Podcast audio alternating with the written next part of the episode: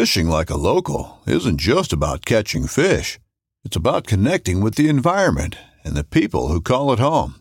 It's about hearing the stories and traditions that have been passed down for generations and sharing unforgettable moments with the people you meet along the way. Fishing like a local is having an experience that stays with you forever. And with Fishing Booker, you can experience it too, no matter where you are. Discover your next adventure on Fishing Booker. This upcoming concert season will be all about the boots, and Tecovas is your stop for the best in Western style. Tecovas has seasonal and limited edition offerings this spring and summer, including men's and women's boots, apparel, hats, bags, and more. All Tecovas boots are made by hand in a time-honored tradition with timeless styles that are always on trend. And Tecovas has first wear comfort with little to no break-in period. It's hard to find this level of comfort paired with this level of style. Stop by your local Tecovas store, have a complimentary drink or two, that's W C B style, and shop new styles. The smell of fresh leather and friendly staff are at your service. Many stores even have leather custom branding to make your boots truly personalized, and with regular live music and events, there's no in-store experience like it. If you can't make it into a store, just visit tecovas dot com. That's T E C O V A S dot com. They offer free shipping on all boots, as well as free returns and exchanges, and ship right to your door. Go to tecovas dot com and find your new favorite pair of boots today.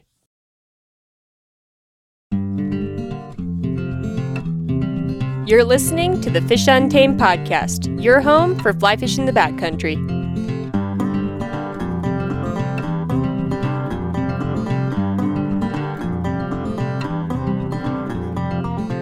This is episode eighty-three with Charles Harper Webb on his new book, Ursula Lake.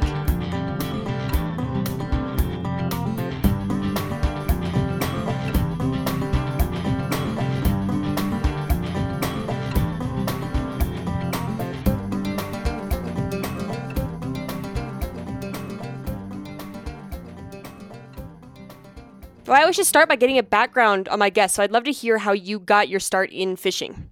Okay, well, my I grew up in Houston, Texas, and and I got my start as a little, little boy with a little bait casting rod and reel. Uh, in those days, you could just walk out on the beach in Galveston and throw out into the waves and catch some pretty cool little fish.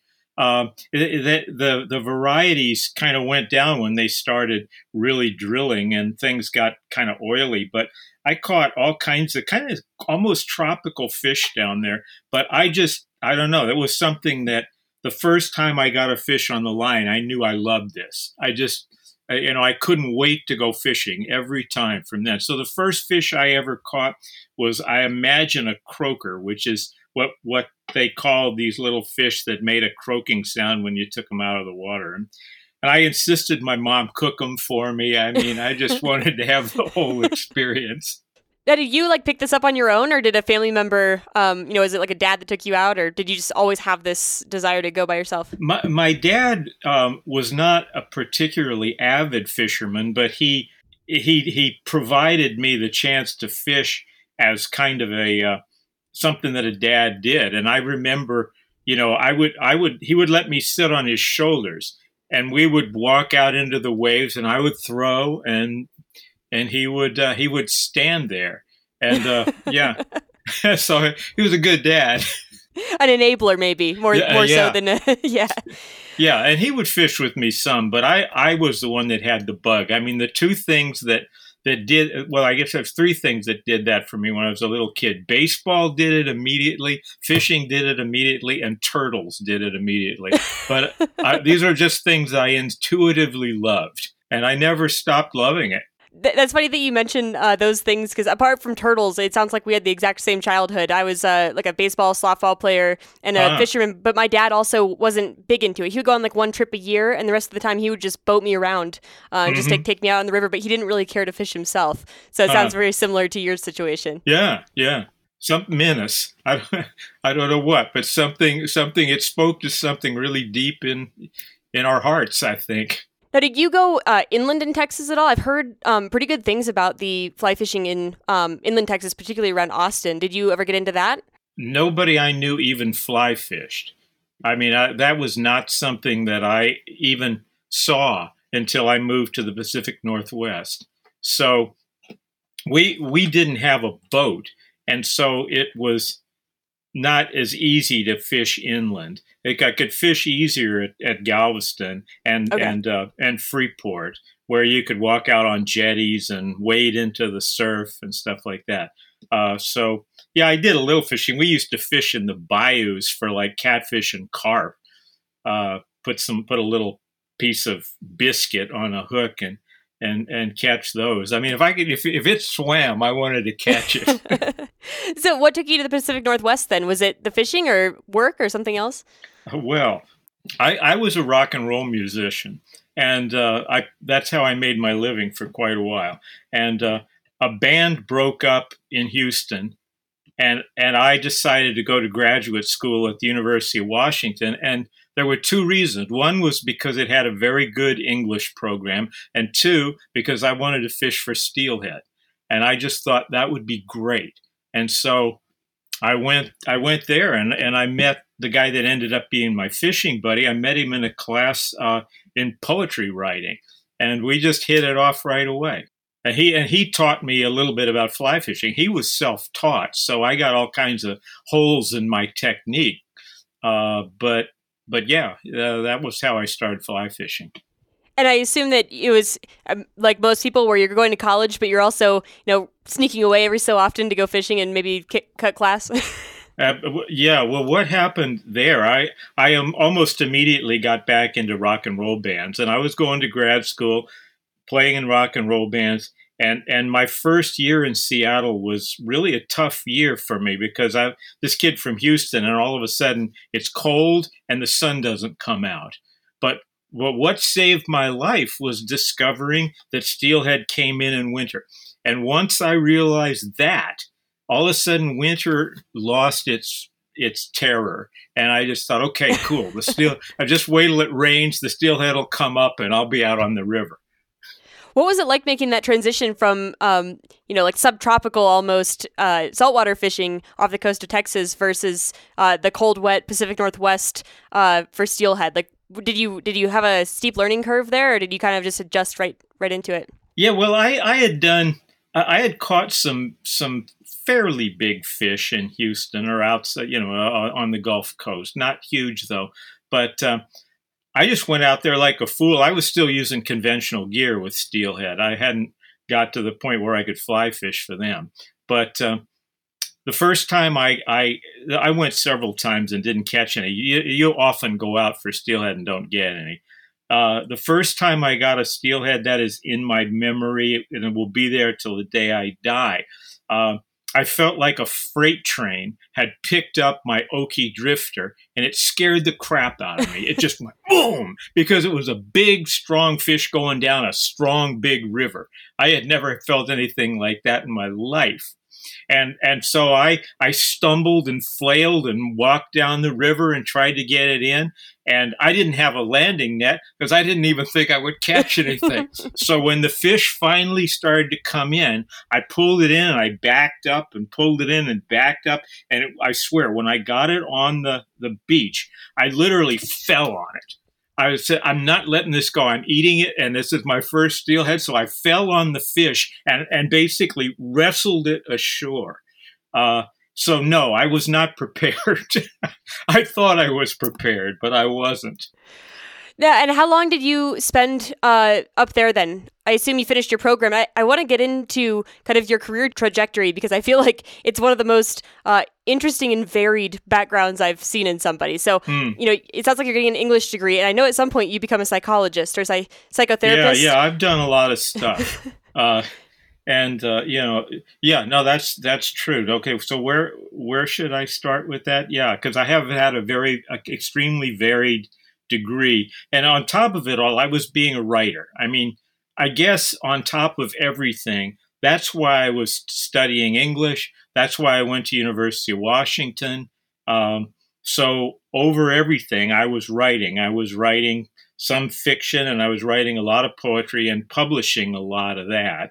Um, and in the course of all these things, you know, I was doing things to make a living that would support my writing habit, really.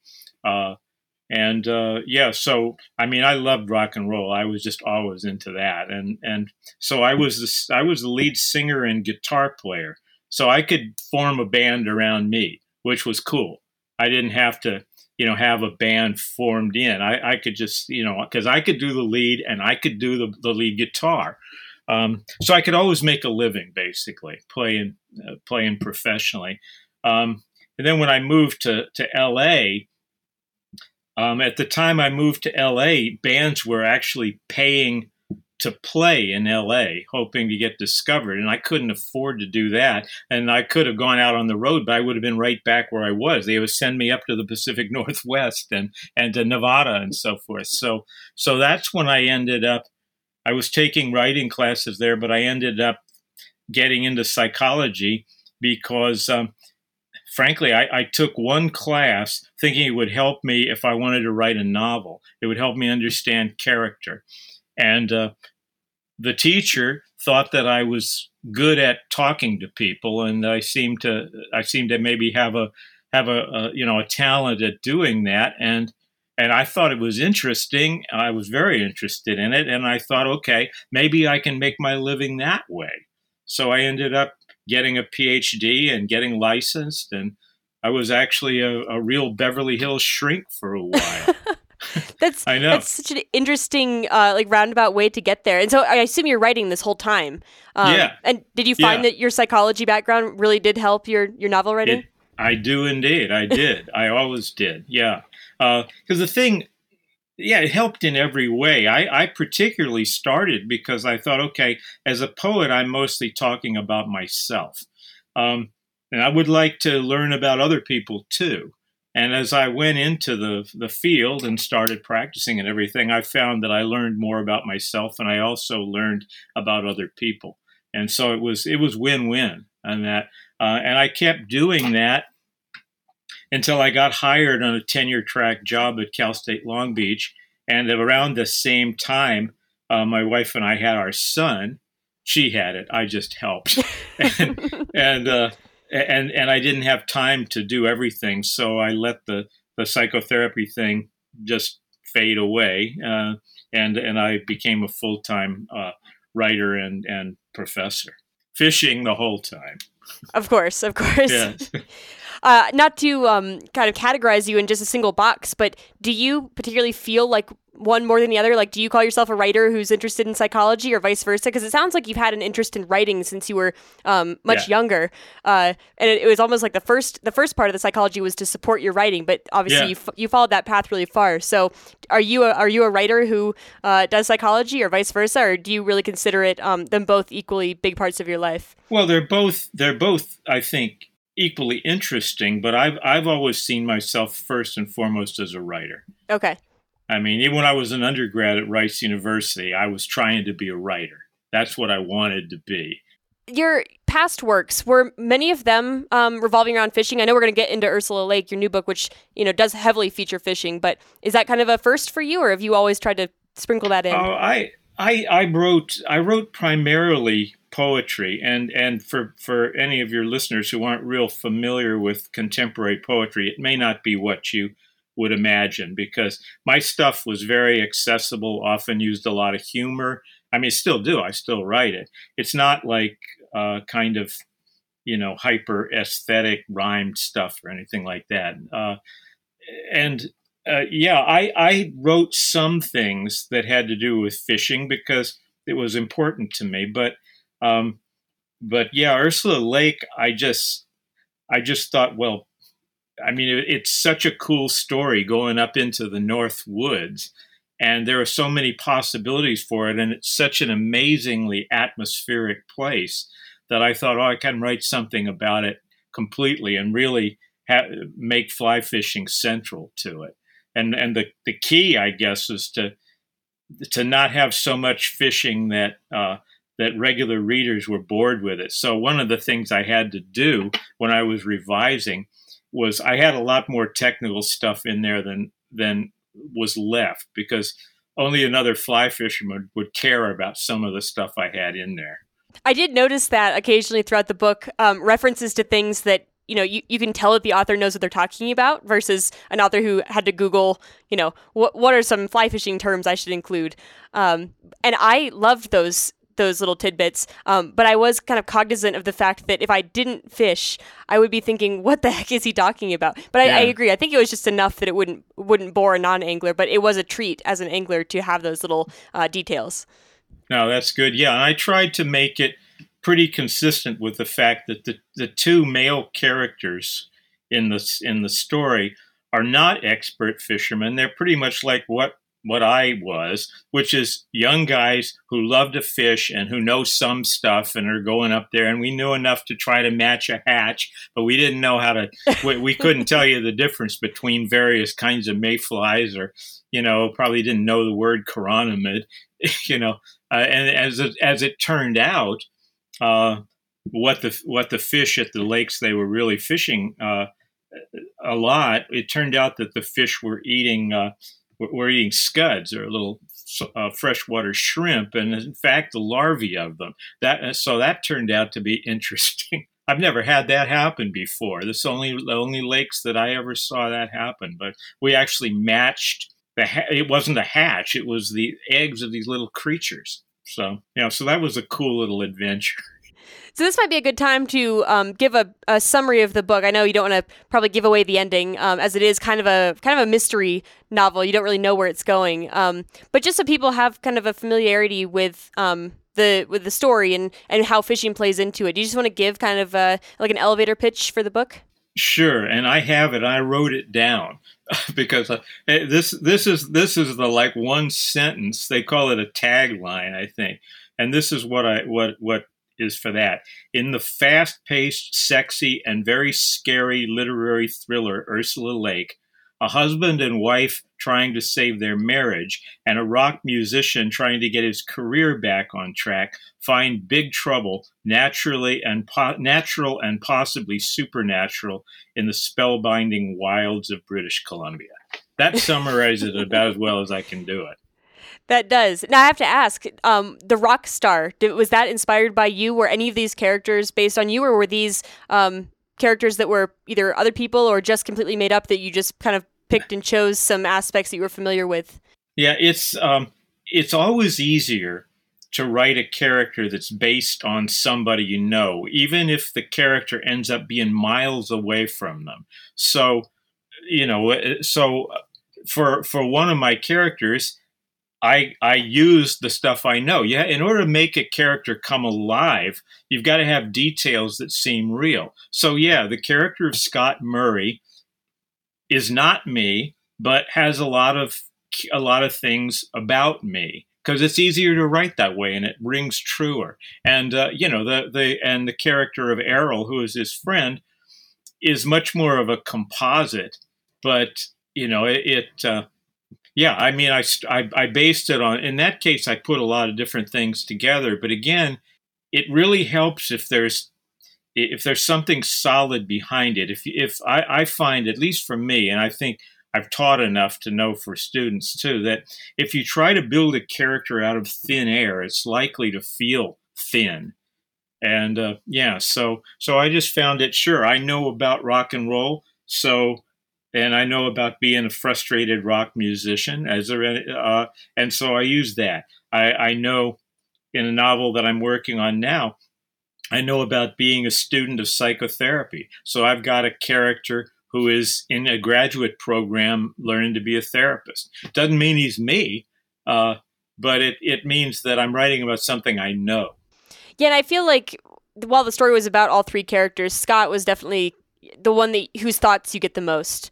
Um, yeah, you, it starts with him. So he'd be the, the, the, you know, the uber protagonist, I guess. What maybe you can fill me in on how... how at least your writing process works, you know, when you're coming up with the idea for this book, um, it, which is, you know, equal parts, like the, the, th- the thriller part of it going on, the romance part, the fishing part, like there's, there's many different uh, things going on. But when you were coming up with the idea for it, was there some idea that, you know, you, you say, I want to have a book revolving around the wilderness or around fishing or around um, this love story? Like what, what did you, what was your first idea? And then how did you build around that? My, my that's a great question. My first idea was that I wanted I wanted to set a really interesting story in in, in northern British Columbia, because it was such a, a compelling place to be. Our alternate, yeah, at the same time, beautiful and scary and mysterious, and and it seemed to be imbued with a kind of supernatural quality. And okay. so the first the, the the the first little folder I made, I remember this really well. My my working title was simply Canadian Adventure, because I knew I wanted to write something that had to that, that really dealt with the with the, the background and the the beauty and the mystery of that setting, and I wanted it to be really interesting and the kind of book that I wanted to read. I try to write stuff that I would want to read, and and I've been told that I get bored easily. And I like so so I like I like stuff that's exciting, and and uh, that's why I like Steelhead. I thought I would have a heart attack when that thing when the first one hit. Uh, but uh, anyway, yeah, that's what I wanted to do, and and then so then I came up with a couple of characters. Uh, And I and I said, let's put these characters together and see what happens. I mean, I really try to try to just see what would be interesting, what would make sense, what would really move the book forward. And I and I kind of fought my way through it that way. So you didn't know uh, like what the ending was going to be when you started. You didn't have like an outline of everything. You kind of just like let it no. uh, pr- progress as it as it happened along the way.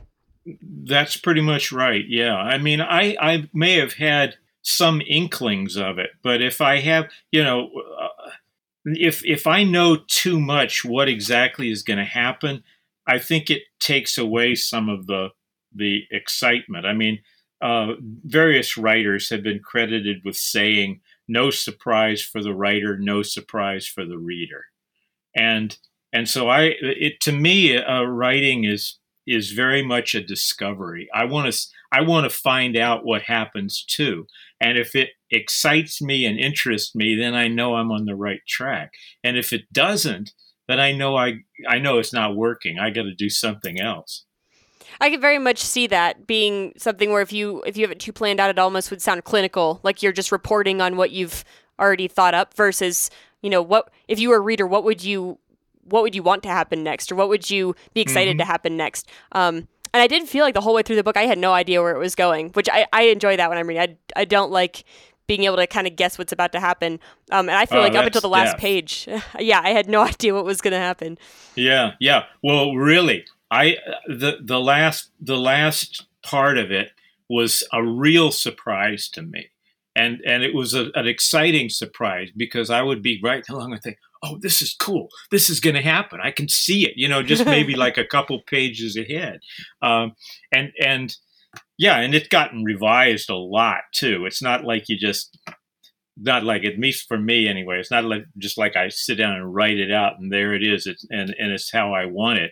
Um, you know, I'll start off with a kind of idea. I don't want to make it sound like I just start writing out of nowhere. I have an idea, okay, this might happen, this might happen, but that's just to get me going. Generally, well well over half of the things I think might happen don't happen as it gets going. It's not, it just gets a better, I get a better idea, basically.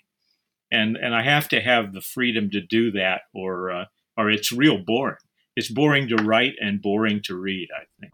Now, were the were the two lakes um, inspired by any particular lakes, or was this kind of um, a place that you dream like dreamt up based on your kind of general experience in B C? Well, stra- strangely enough, I the, we we fished lakes and we didn't know their names. I mean, we just went into the interior and we would look. I think we must have had a map of some kind. Maybe there was a name, but it's not something that stuck with me. We'd basically go out. Uh, we had a little a little aluminum boat. We'd go out. We'd we'd kind of troll around, try some flies, see if we got anything. If if something was cooking, we'd stay. If if if we weren't getting anything, we'd try another one. So the two lakes um, are come from my memory of two lakes that we fished, and uh, and Ursula Lake uh, was the more remote of the two. And and I remember very well, this is this is in the book, going up these mountains, roads, and thinking, oh my God, if this if the car breaks down, I don't know how we're getting out of right. here. And, and and all kind, but I mean, you were we were about twenty-five, and we said, I don't we don't care. We'll walk out if we have to. Yeah, think of a that that's a like a future you problem. You don't have to worry about it now. You'll worry about it when it happens. Yeah, exactly, exactly. And when we were we were young and dumb and confident and just thought, hey, we're fishing. We're in Canada. Right. This is how could that not be cool? Uh, one thing I noticed, and I maybe this is different for every author, but um, and I think it's kind of a my question about art in general is, you know, I'm sure there's artists out there who have a very very specific message they're trying to get across, and it's, you know, they're not really wanting their work to be up to the up to the viewer or the reader. And then I'm sure there's other people who really like the idea of it being up to interpretation. Um, do you feel like in this book you had a very clear um, like reason for including a lot of the stuff, or was a lot of it just fun and kind of open to interpretation of, you know, what it means or, or you know what what's the what's behind it? Um, like kind of with the supernatural part of, you know, Ursula Lake, things started to get kind of darker um, as they mm-hmm. as they got closer to that destination. And I wasn't sure if that was um, really deliberate or if that was more to be left up to interpretation by the reader. Well, uh, I don't I don't write stuff that has a in which I, I don't write because I have a moral that I want to impart okay. or because I have anything like that. I I try to create characters and see what they'll do. And if I, if they're in an interesting enough situation, then then they then they have a chance to really people show what they're made of when they're under duress and when things things are not, you know, things are are out of the norm. And and that interests me. There is a psychologist in me that says, okay, if this were to happen, what would Scott do? What would Errol do? What would Claire do here? What, you know, how would all of this what would happen? And, and, and I have confidence that it'll be interesting. Yeah. Um, so, so, you know, and then, and because I have them with real backgrounds and because I'm making them as real as I can, of course they have, they have a lot of issues that are real and they'll talk about these. One of the things about fishing, as I'm sure you well know, is you got a lot of time. If you're fishing with somebody, you got a lot of time to talk. I mean, it's not always, you know, action. I mean, there there's a lot of a lot of just wishing something would hit, and then then you talk, and uh, all kinds of things come out. So uh, yeah, I I just but but what I'm always aware of, especially in the in the rewriting process, is is this interesting? Is this is this worth the reader's time? I mean, that's an important thing to me. I I never want to have a, re- a reader finish something that I've written, whether it's a novel or a poem, and say, well, that was a waste of time. I mean, that would be that would be terrible. I mean, I'm not saying it's never happened, but it's never happened willingly from me. I'm trying to be interesting, and uh, and I'm trying to interest myself, too. So, yeah. What was it like writing the psychology of three very different characters who all, you know, you kind of... It is mostly centered around Scott, but you do occasionally get glimpses into what um, Errol and Claire are thinking. Uh, how, what is it like trying to come up with three characters and how they would each, you know, mentally or emotionally respond to like what they're encountering out there?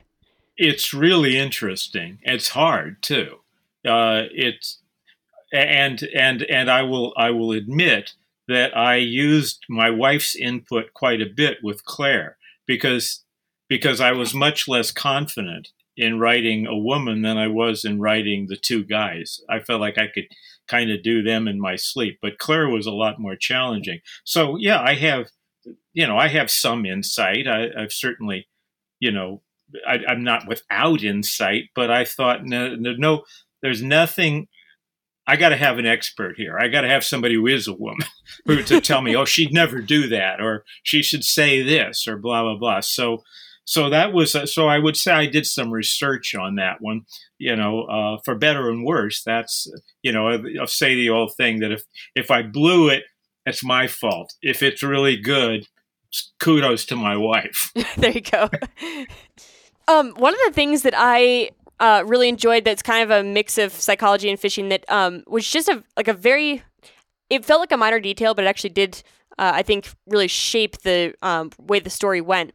And it's something that I'm not sure if it would be picked up by non-anglers, but the interaction between Scott and Errol when they're fishing and Errol is not having luck and Scott is, Um, that was something that I immediately resonated with, and I think might seem unreasonable to somebody who doesn't fish. Uh, the fact that Scott, you know, is catching fish and it's making Errol so unreasonably angry because he can't catch one. But that's something that I feel like we've all had happen to us, where, you know, you you love your friend, but your friend is catching way more fish than you are, and you just want to break your rod over your knee because there's just something something about that that you don't want them to not catch fish. You just want to be catching fish too.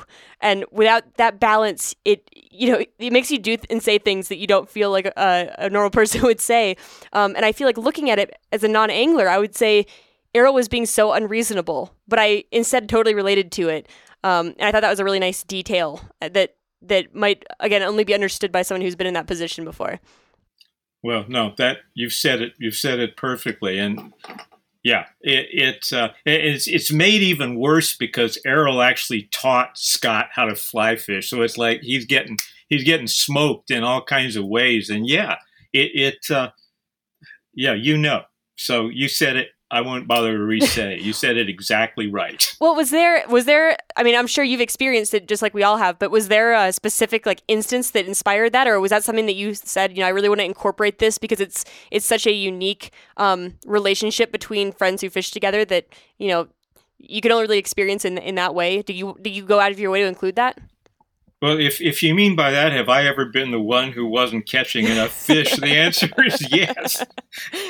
and and and have has have others ever been in that position? Yes. And I've seen I've seen some people really react badly. Um, uh, you know, there there are fish counters and there aren't, and the the real fish counter can be difficult to fish with because it's never good enough. But I mean, in this case, The the the, bal- the balance, you don't have to count them to realize, oh, somebody's getting a lot more than the other person. And yeah, it it it as you said, it drives you nuts. You don't know what you you don't know why that's just happening. Yeah. Uh, so so yeah, I've I've had that experience, and since as a writer, I'm looking for areas of conflict because drama only happens when there's conflict. Uh, you know, if you if if the two guys just go to the lake and everything works great, there's not a story. I mean, you can just say, man, did I have a great fishing adventure? And here's some pictures. And then that's kind of the end of it. Right. But so so that couldn't happen. And and that just seemed like a natural area of conflict. And uh, and it seemed to me, you know, when I got the idea, oh, yeah, and Errol should have taught Scott this. So it makes it even worse. He's and he doesn't know what's wrong. That's what will drive you crazy. When you need mealtime inspiration, it's worth shopping Kroger, where you'll find over thirty thousand mouthwatering choices that excite your inner foodie. And no matter what tasty choice you make, you'll enjoy our everyday low prices, plus extra ways to save, like digital coupons worth over six hundred dollars each week. You can also save up to one dollar off per gallon at the pump with fuel points. More savings and more inspiring flavors make shopping Kroger worth it every time. Kroger, fresh for everyone. Fuel restrictions apply. Another day is here, and you're ready for it. What to wear? Check. Breakfast, lunch, and dinner? Check. Planning for what's next and how to save for it? That's where Bank of America can help. For your financial to-dos, Bank of America has experts ready to help get you closer to your goals. Get started at one of our local financial centers or twenty-four seven in our mobile banking app. Find a location near you at bankofamerica.com slash talk to us. What would you like the power to do? Mobile banking requires downloading the app and is only available for select devices. Message and data rates may apply. Bank of America N A, member F D I C. It was refreshing to read it because I feel like a lot of um, fly fishing writing, and this isn't a knock on that. I enjoy many types of fly fishing writing, but a lot of it is um, more looking at the fishing itself in kind of a poetic way or a spiritual way mm. or um, something like that, and or or the, you know, everything's going wrong but we can laugh about it um, type conflict. And this was maybe the first book I've read where the conflict was between characters about fishing. That was kind of a new Um, area of conflict that just it's not it's not something I often see in fishing. So that was kind of fun to have a new um, take on it, uh, especially like I said, as someone who's been in that position, um, it's almost more humanizing in a way. And it, it also was yeah. nice to be like, okay, it's not just me. oh, oh, oh no, no, no, no. It, uh, uh, you know, and, and it's rendered even worse, and and this really gets to Errol, and boy, did I resonate with this one. You don't get to go out that much, and you're one, and and this one trip that you've spent you've had put so much hopes into, in a way you're trying to make up for a bad year, and then it's it's not going right, and it's going great for somebody else. I mean, it's hard not to be bitter. I think that's another kind of uh, like universally understood thing where, you know, you have a trip planned and you've got it built up in your mind, and then it never goes the way you expect. I mean, uh, with fishing as, as well as many other things, you know, by the time it actually happens, only about half of what you planned actually goes to plan. The rest is all making it up as you go. And it's easy to get that, you know, get down because of it, uh, because it feels like, you know, things aren't happening the way they're supposed to, when really, you know, just because you planned for something doesn't guarantee anything. But um, that was another thing uh, I noticed about the book, was that Um, kind of like wishful, but it's not going as you planned, or like you heard there's big fish there and then you get there and it's not, and you just feel so dejected. Uh, and, you know, then they're trying to decide whether they move locations or stay there. And uh, once again, it was just a, a situation I feel like we've all been in. Um, and it was nice to relate to other people having that same experience. Yeah, good. Now, well, you're the perfect audience, clearly, because you just get it. I mean, it's really fun to hear you talk about it, because that's, ex- yeah, that's exactly what is going on. And it and, and I tried to make it real. I mean, this is like the real thing. This is what happens. This is what, you know, not that what not that everything in the book happened, but that that the the motivations are real. And yeah, I'm really glad that you said that about uh, about not having seen the uh, that particular conflict about catching fish and not catching fish before, because I hadn't either, and I thought that was interesting. Were you writing this with uh, a fishing audience in mind? Was that kind of your primary goal, or um, no. were you hoping for a general audience to, to love it? I, I was hoping for a general audience because, because frankly, there's not, I, I don't know how many, how many uh, fishing audience, how big a fishing audience there would be. But so I, I, what I tried to do was make sure that the fishing was, w- would be of interest to somebody that, that wasn't fishing, but yeah, I mean, ideally, somebody that knew how to fish would would really, really get it all, as you were demonstrating. You said you have another book in the works. Is it is it at all on the same subject? Well, it doesn't have it doesn't have it. It's not as much based on fishing, but again, it does have it does have several scenes in the in the woods and some in the mountains, different mountains, much less wild mountains, and the the mountains around L A, which can get kind of wild, but they're certainly not British Columbia. And there's a, there's a couple of fishing scenes, smaller fish, uh, because the character, again, the character in there likes to fish. It, it's, uh, but yeah, it's not nearly uh, as central. Okay. But again, if if you know something, you might as well use it. Right. The character can still have a hobby, even if it's not the main topic of the book. Yeah, yeah, and and, and there there's golden trout in the mountains, and so he's he's hoping he'll get a little golden trout.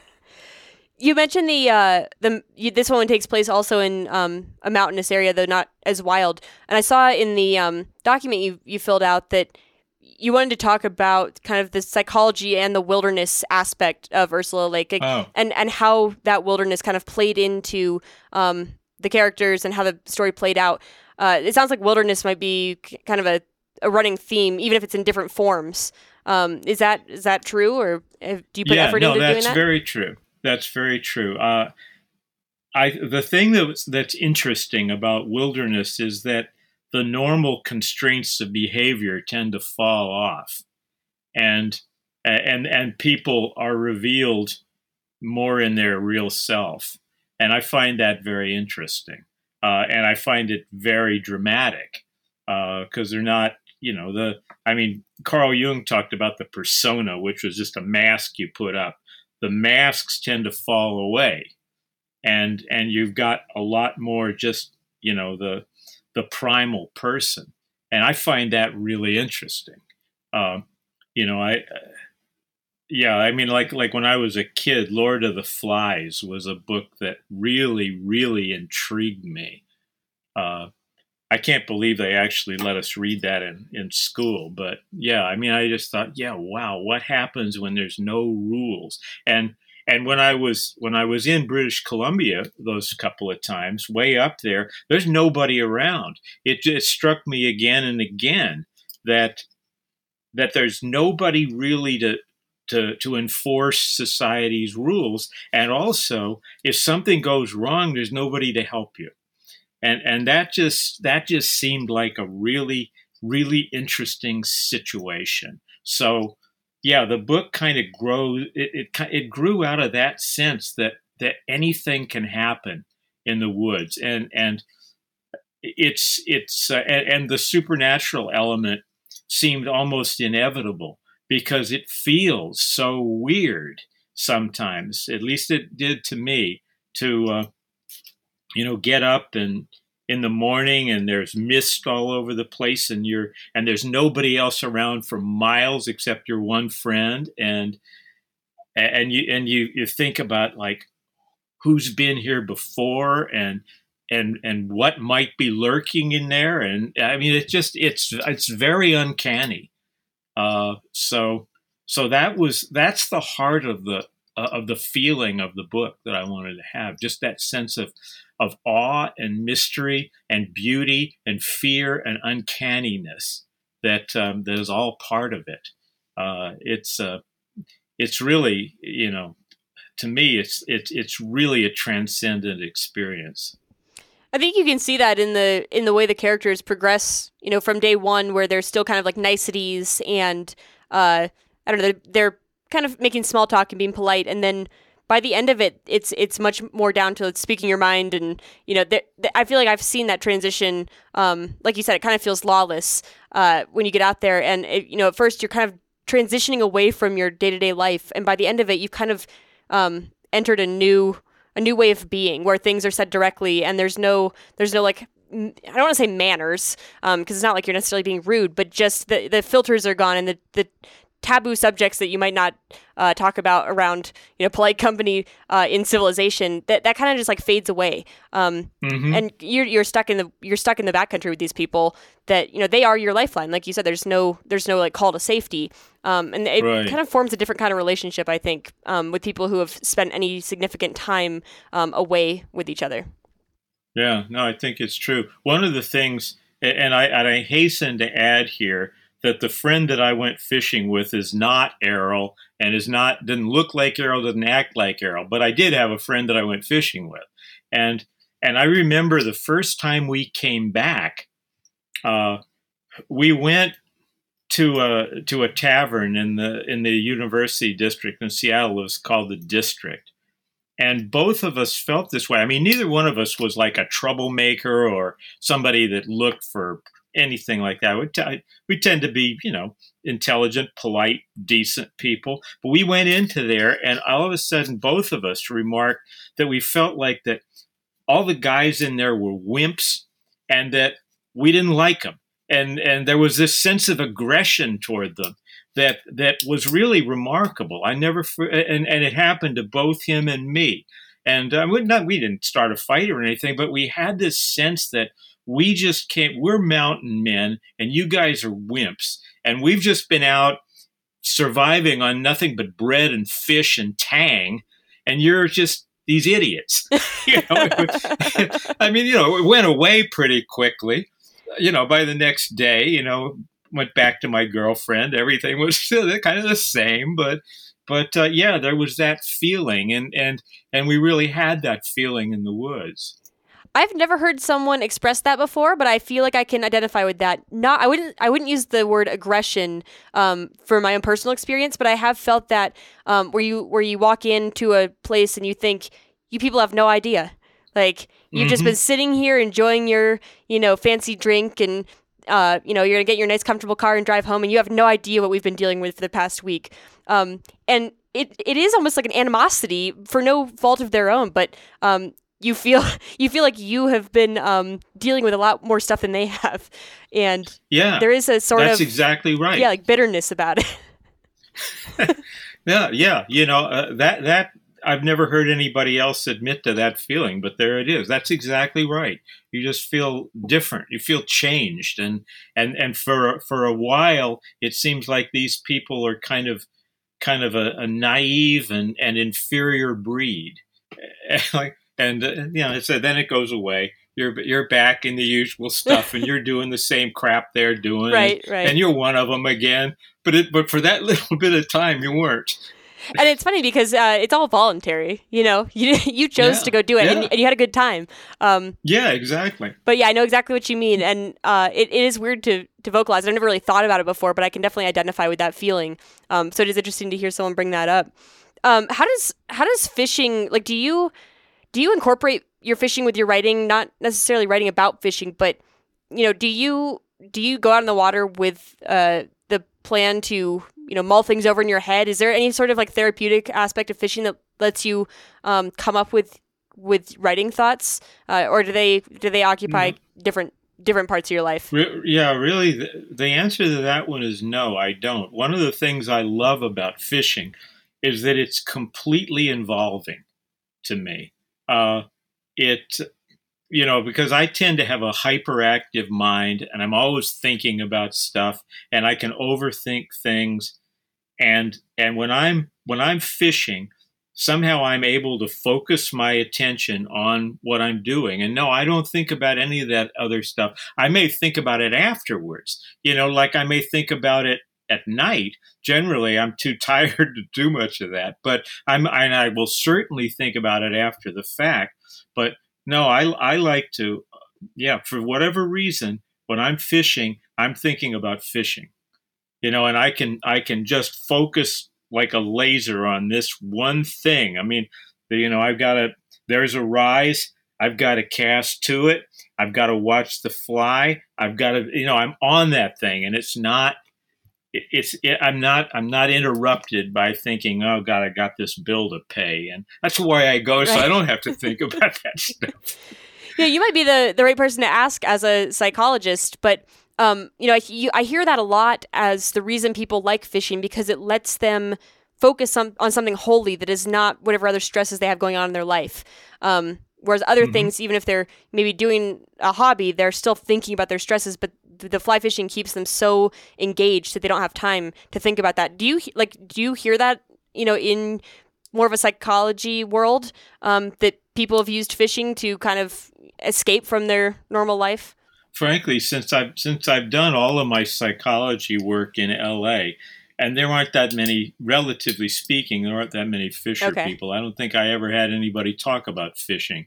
Uh, I tended to work with creative artists and uh, stuff like that. So no, I don't think of anybody. I don't think anybody. I don't think any client of mine ever talked about fishing. I might be wrong, but so I don't know what they thought about it. But I know.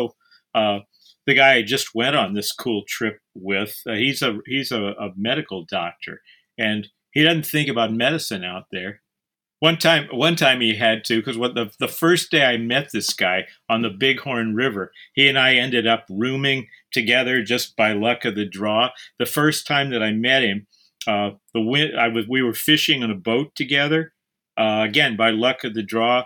The wind came up while I was casting, wrapped a fly around me, and caught me in the face. And so it was, luckily it was a barbless hook, and it was a small hook, probably a number eighteen. Uh, but anyway, this guy that I didn't know took the hook out of my face. And that's when I realized he, he was a medical doctor. So that's the only time. But normally, you know, we go to get away from that. Uh-huh. Well, it's good he can conjure up that knowledge, you know, when it, when it's necessary. yeah, yeah, yeah, yeah. So what what is your fishing like these days? Um, you know, being in a place that's not as fishing heavy as maybe some of the other areas in the country, and particularly coming from the Pacific Northwest, where you know that's a big thing. Yeah, I know it was a lot better up there uh, in that way. But um, well, uh, the the pandemic really put a cramp in, in stuff. I was I was going pretty regularly to Montana to fish, um, and uh, but I just got back from a trip to the Yukon. Oh wow! So that's even that's even further north than than northern British Columbia, and uh, and that I, I went with I went with my, my friend the, the doctor just in case I had this would probably be a two-aught hook in my face, which would be a different thing. But uh, anyway, yeah, we we went up there and we fished. It was great, uh, but I was scared about the. Um, all of the exposure in the in the airports, and and I didn't enjoy having a mask on the whole time. In Canada, you have to have a mask on the whole time you're in the airport and on the planes, which is probably a good idea, but it, it's not the most pleasant thing in the world. But uh, Yeah, so we, uh, so I managed to get, but well, he and I had planned this trip almost three years ago, and we got canceled twice because Canada wouldn't let Americans in. Oh, okay. So we were, we were supposed to go in twenty twenty, no. twenty twenty-one, no. twenty twenty-two, borders were open. Boom, we we were up there. And how was it? What, what were you fishing for? Well, we were fishing. Uh, I wanted to catch some stuff I hadn't caught. So we, we caught some we caught some nice rainbow trout, but I've caught a lot of those. But what we caught that I hadn't ever caught was Arctic grayling, which uh, I'd seen pictures of them, but I'd never seen one. And when you open up that that big back fin, I don't know, can you conjure up what a grayling looks like, or have you caught one? Yeah, I have caught some. Um, we have a, a place in Colorado that I can catch them, um, but they're not very big. Uh, they're not they're not large. They, I think they max out there, or they have for me maxed out around fourteen or fifteen inches. Um, so I haven't seen like a big one. Well, I didn't catch any huge ones, but I'd never seen one in the flesh, and and so we got those. But then we also got what I was really eager to catch, which also I'd never seen in the flesh, was Northern Pike. That was that was real interesting uh, because we we were doing it on fly rods, but the, the lures, and it, I mean, you call them a fly, but they're like this big. Uh, and I say it's probably a probably a two-aught hook on the thing.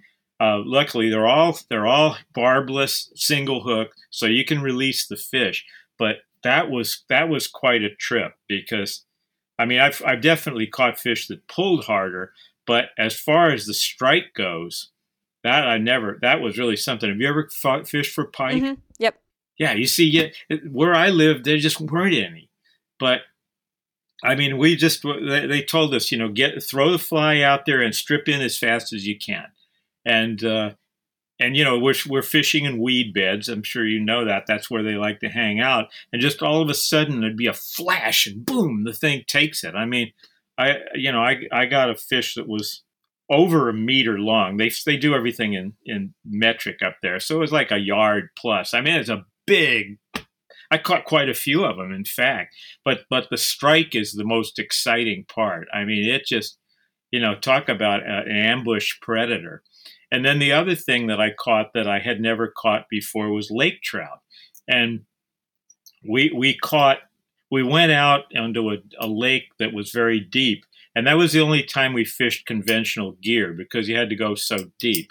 So, so I got a very big lake trout. They didn't weigh it. And again, they're, they're very con- very uh, conservation conscious. So, so the thing is out. If it's worth it, you take a picture and get it right back mm-hmm. in the water. Well, that's probably why they have such big fish. Yeah, well, that's that certainly helps. But then I also did some fly fishing for smaller lake trout. And by smaller, I mean the biggest one I caught was probably four pounds. But that's a big fish. To me, in Montana, a four-pound trout is a very big fish. Right. so, so that so that was something else. Um, so basically, I had a great time, and and and neither my friend nor I got you know was the wretch. We call it the wretch when you don't get the fish. So we both we both had a good time. We both caught a lot of fish, new fish to us, and uh, I mean I've been I've been seeing pictures of of um, Northern Pike since I was a little boy in Houston. I'd get sports a field, field a stream, and so I want to catch one of them, but they're way up north and east. So, yeah, so this was something. Did you go with a guide, or did you guys figure it out as you went? Oh, we we definitely went with guides. Okay. You know, uh, you know that's that's really really raw country up there. Did you like fly in? Yeah. Okay. Yeah. You, uh, And and you you know we did some walking through some some uh, woods that you know there the the guide kept showing me you know like this some of this is in my book but he but the ba- the bears in my book are black bears, which are not supposed to be as aggressive. The gr- bears here were grizzlies, and he's showing me all these claw marks on the trees where the grizzlies are, and we're walking through a trail that that you know. that you're squeezing through, and it's like you're in the middle of bear country. And I'm just thinking, you know, don't uh, don't show up now, brown bear. I don't want to see you. and and our, and our guide, our guide was for that was from Czechoslovakia, and so he's yelling out, "Whoop, hoop, hoop, to scare the bear. And then he's yelling that stuff in Czech, which which probably scared him to death. Well, that sounds like a ton of fun. Do you know what other uh, species are up there? Um, are, are there Arctic char up there? I don't. They're, they're not where they weren't available to us. I don't know whether because they're they're not that far west or because they're even further north than we were. Okay. I don't know. Have you caught Arctic char? No, I haven't. It's it's high on my list because they seem to be some of the prettiest fish um, when I see they're the beautiful. pictures of them. And they, and they're they're really good to eat. I've eat, I had I had an Arctic char in a restaurant in New York. So I I, I won this award and I got flown to New York of all the places. And, uh, and yeah, of all places. So I've had Arctic char twice, and it's really really delicious. And they are unbelievably beautiful. And if I if there had been a choice, a chance to get them, I would have been after them. But no, that was not offered. Okay. Yeah, I'm always so. like keeping track of where they are because I'd like to plan a trip at some point with the um, like primary goal of catching like a really nice, beautiful Arctic char. Um, so I'm like always making a mental list of like places that, that could be on the list for that. Yeah, yeah. Well, I, I, I don't know. Uh, but I know they're real far north. That's. But yeah, yeah. Uh, That that would be a worthy goal. You know, grayling, um, I also found very tasty. Uh, we we've I've heard they're good. Yeah, I, I didn't expect it. I don't know why, but based on the way they look, um, you know, take off the dorsal fin and the iridescence, and you know, they don't. Their body type isn't terribly different from something like a sucker. Uh, so I don't know if maybe that's that is what was uh, you know tainting my expectation, but um, I was really surprised at how tasty they were. Yeah, that's I heard the same thing. They're they're supposed to be a kind of whitefish. And and the whitefish that I know of, we, we would catch in, in rivers in Montana, and also I catch some whitefish in the rivers in uh, in the Pacific Northwest. But we always let them go because we were disappointed because it wasn't a trout or it wasn't a steelhead. Uh, but I've heard those are supposed to be tasty too. I just haven't eaten them. We actually kept our first whitefish this past, um, like late fall, winter, and we had heard that they were not, not super great. Like people would make things out of them that kind of hide, hide the fish. Uh, you know, like mm, put them in a mm. dip or something like that. Um, uh-huh, uh-huh. And we just fried them, and they were they were totally fine. Like I couldn't tell the difference, and maybe I would have had I baked it or something, um, where the fish is mm. really really highlighted, but. Um, In the fryer, you know, I couldn't tell the difference between that and any type of trout I've had. Uh, I don't, I don't know huh. if that's just a um, like a mislabeling of them as a trash yeah, fish because they're not as pretty. I don't know either, but but what I have heard is that they're a great sign of the uh, the health of a river system. That if there's whitefish in the river, that that's a good thing. Well, that's good. I love catching whitefish. Um, they're one of my favorite things to catch because they fight so hard. Yeah, they really do. The number of times I've been like, oh, I've got like an eighteen-inch brown on, and then it's like a twelve-inch whitefish. that, yeah, that, yeah, that, I've had that experience too. And the guides are so disappointed. that, I don't know. And I'm thinking, well, this isn't a bad fish. This thing, you're right. It, it, this thing fights really hard. Yeah, yeah. I think uh, it's just their looks. You know, they don't they don't look as nice as a trout. But at the end of the day, I'm right. I'm just looking for a good time. I don't I don't really care what's yeah, on the end of my yeah. line. yeah, I, I like them to pull hard. And if they jump, that's great. So whitefish don't tend to jump, but browns don't jump that much either. No, rainbows, I feel like, are the jumping trout. They are. They are. And yeah, and that fella who was on your show, uh, he was really right about the fighting qualities up there. I was interested that that they were bred uh, sterile. Oh, the that triploids? Whole, that whole thing. Yeah, yeah, that whole thing was it was real interesting to me because there's no question that those fish up there fought really hard. The only... The only uh, rainbows that I've had that felt that fought as hard as the ones up in, in British Columbia were ones uh, at a lake in Eastern Washington that the University of Washington uh, monitored, and they were they they're big into fisheries, and they were always trying different strains, and and that this particular lake was was really great. I've thought about getting somebody on to talk about triploids because it's something I'm uh, familiar with, but. I don't know a ton. I don't know if I've ever fished for them. Um, but they seem to be kind of a, a hot topic these days. Like I feel like I've been seeing more and more stuff about triploids and controversy. You know, some people really love them. Some people think that they're kind of a threat to, to good genetics. So um, I'm thinking about trying to find someone who knows a little bit more about them and, and kind of do a deep dive. Because uh, I was also interested in that that process and the the desire to have those sterile fish in the water system or in the in the watershed. Well, Charles, what's uh, what's next for you? I know you have a new novel coming out. Um, do you still write poetry too? Yeah, I do. Um, I, I I'm uh, I've got a novel that I'm finishing, and I've got a, a book of poems that I that I have finished, and I'm going to be going to be submitting. the the The press that I that I was publishing with for quite a while, University of Pittsburgh Press, they. They underwent a huge change because their editor of forty years retired.